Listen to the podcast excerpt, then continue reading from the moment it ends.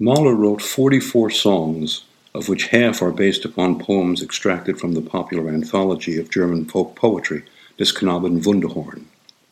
Several of these Wunderhorn songs became part of the published edition of songs known as Lieder und Gesänge aus der Jugendzeit.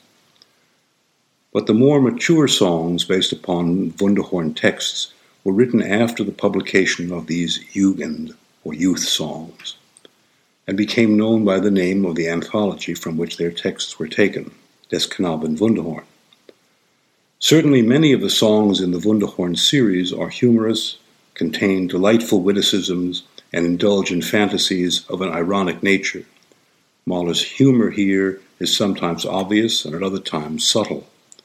He is likely to interject humor into a text that seems devoid of it, as he is to enhance a humorous subject with musical puns.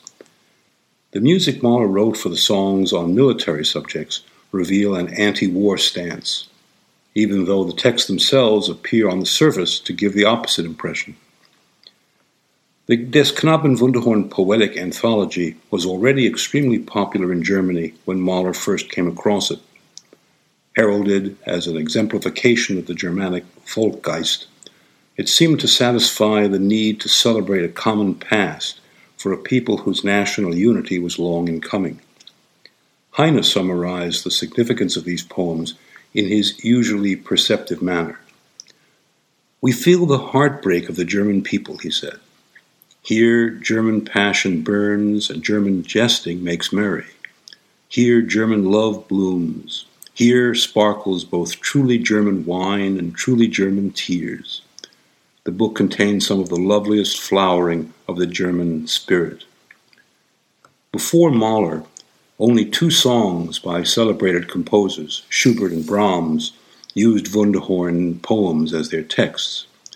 Mahler was so attracted to the folk like character and rustic simplicity of these songs that he drew more from the Wunderhorn collection than from any other single source. These naive, unadorned poems contain much of what Mahler treasured in the German spirit. He felt that the natural, humanizing simplicity of the poems was becoming lost in modern cosmopolitanism and nationalism. Mahler's Des Knaben Wunderhorn is not truly a song cycle any more than the youth songs in their collection. The only link among these songs is their literary source. The first 10 of the 12 Wunderhorn songs were written between 1892 and 1895. The last two, Urlicht and Es sungen drei were written several years later and then incorporated into the second and third symphonies as movements of them. Thereafter, when Mahler had become steeped in the more sophisticated, though moody poetry of Friedrich Rückert, he wrote his most fiercely anti war military songs, Revelge and Der Tamboursg'sell, to Wunderhorn texts. These songs were first published not as part of the Wunderhorn collection, but in the volume given the title Sieben Lieder aus dem Letzter Zeit, Seven Late Songs.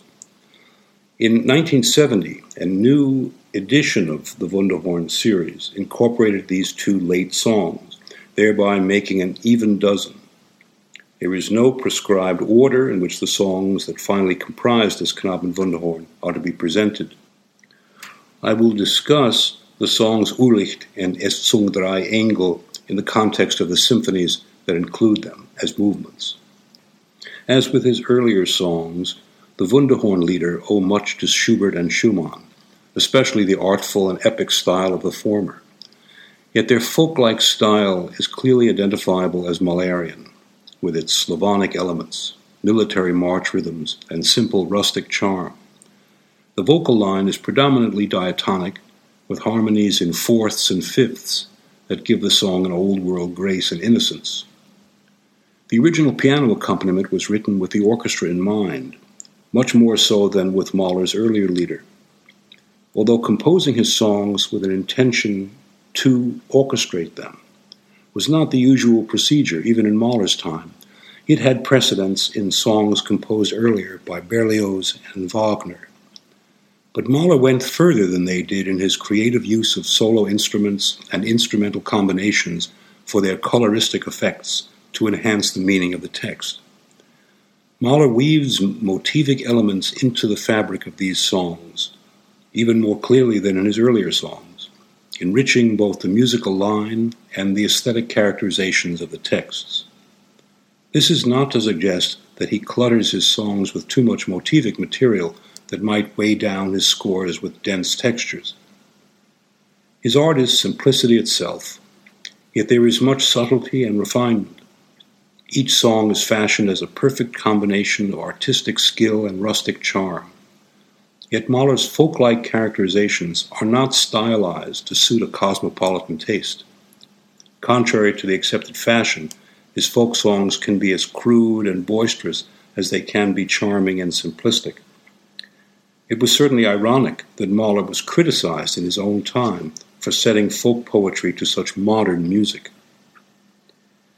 As I have mentioned regarding other dialogue songs that are part of the Jugendlieder, it is the best practice not to have two vocalists sing the dialogue songs together. While some texts specify male and female parts, as if written in the form of conversations, Mahler made it very clear that he did not want these songs to be sung by a male and a female singer. Although Mahler had a male and female singer perform a few of these songs in Hamburg, they did not sing together in any one song. Mahler did use female singers for his songs, even if less frequently than male singers, but the exceptional performance of this Knaben Wunderhorn that has been chosen for this chronology does unfortunately commit this faux pas in the dialogue songs. Several of the Wunderhorn songs find their way into the first four symphonies, either in their entirety, as with Urlicht and Das himmlische Leben, or in a purely orchestral treatment in which Mahler expands upon the original revising its instrumentation to suit the symphonic context, and interjecting segments not included in the song itself, as with his use of Ablösung im Sommer in the Third Symphony's third movement. In fact, the aesthetic character of the Wunderhorn songs, with their ingenuous, folk like charm and frequent references to nature, so pervades the symphonies of Mahler's first period that many commentators refer to them as the Wunderhorn symphonies.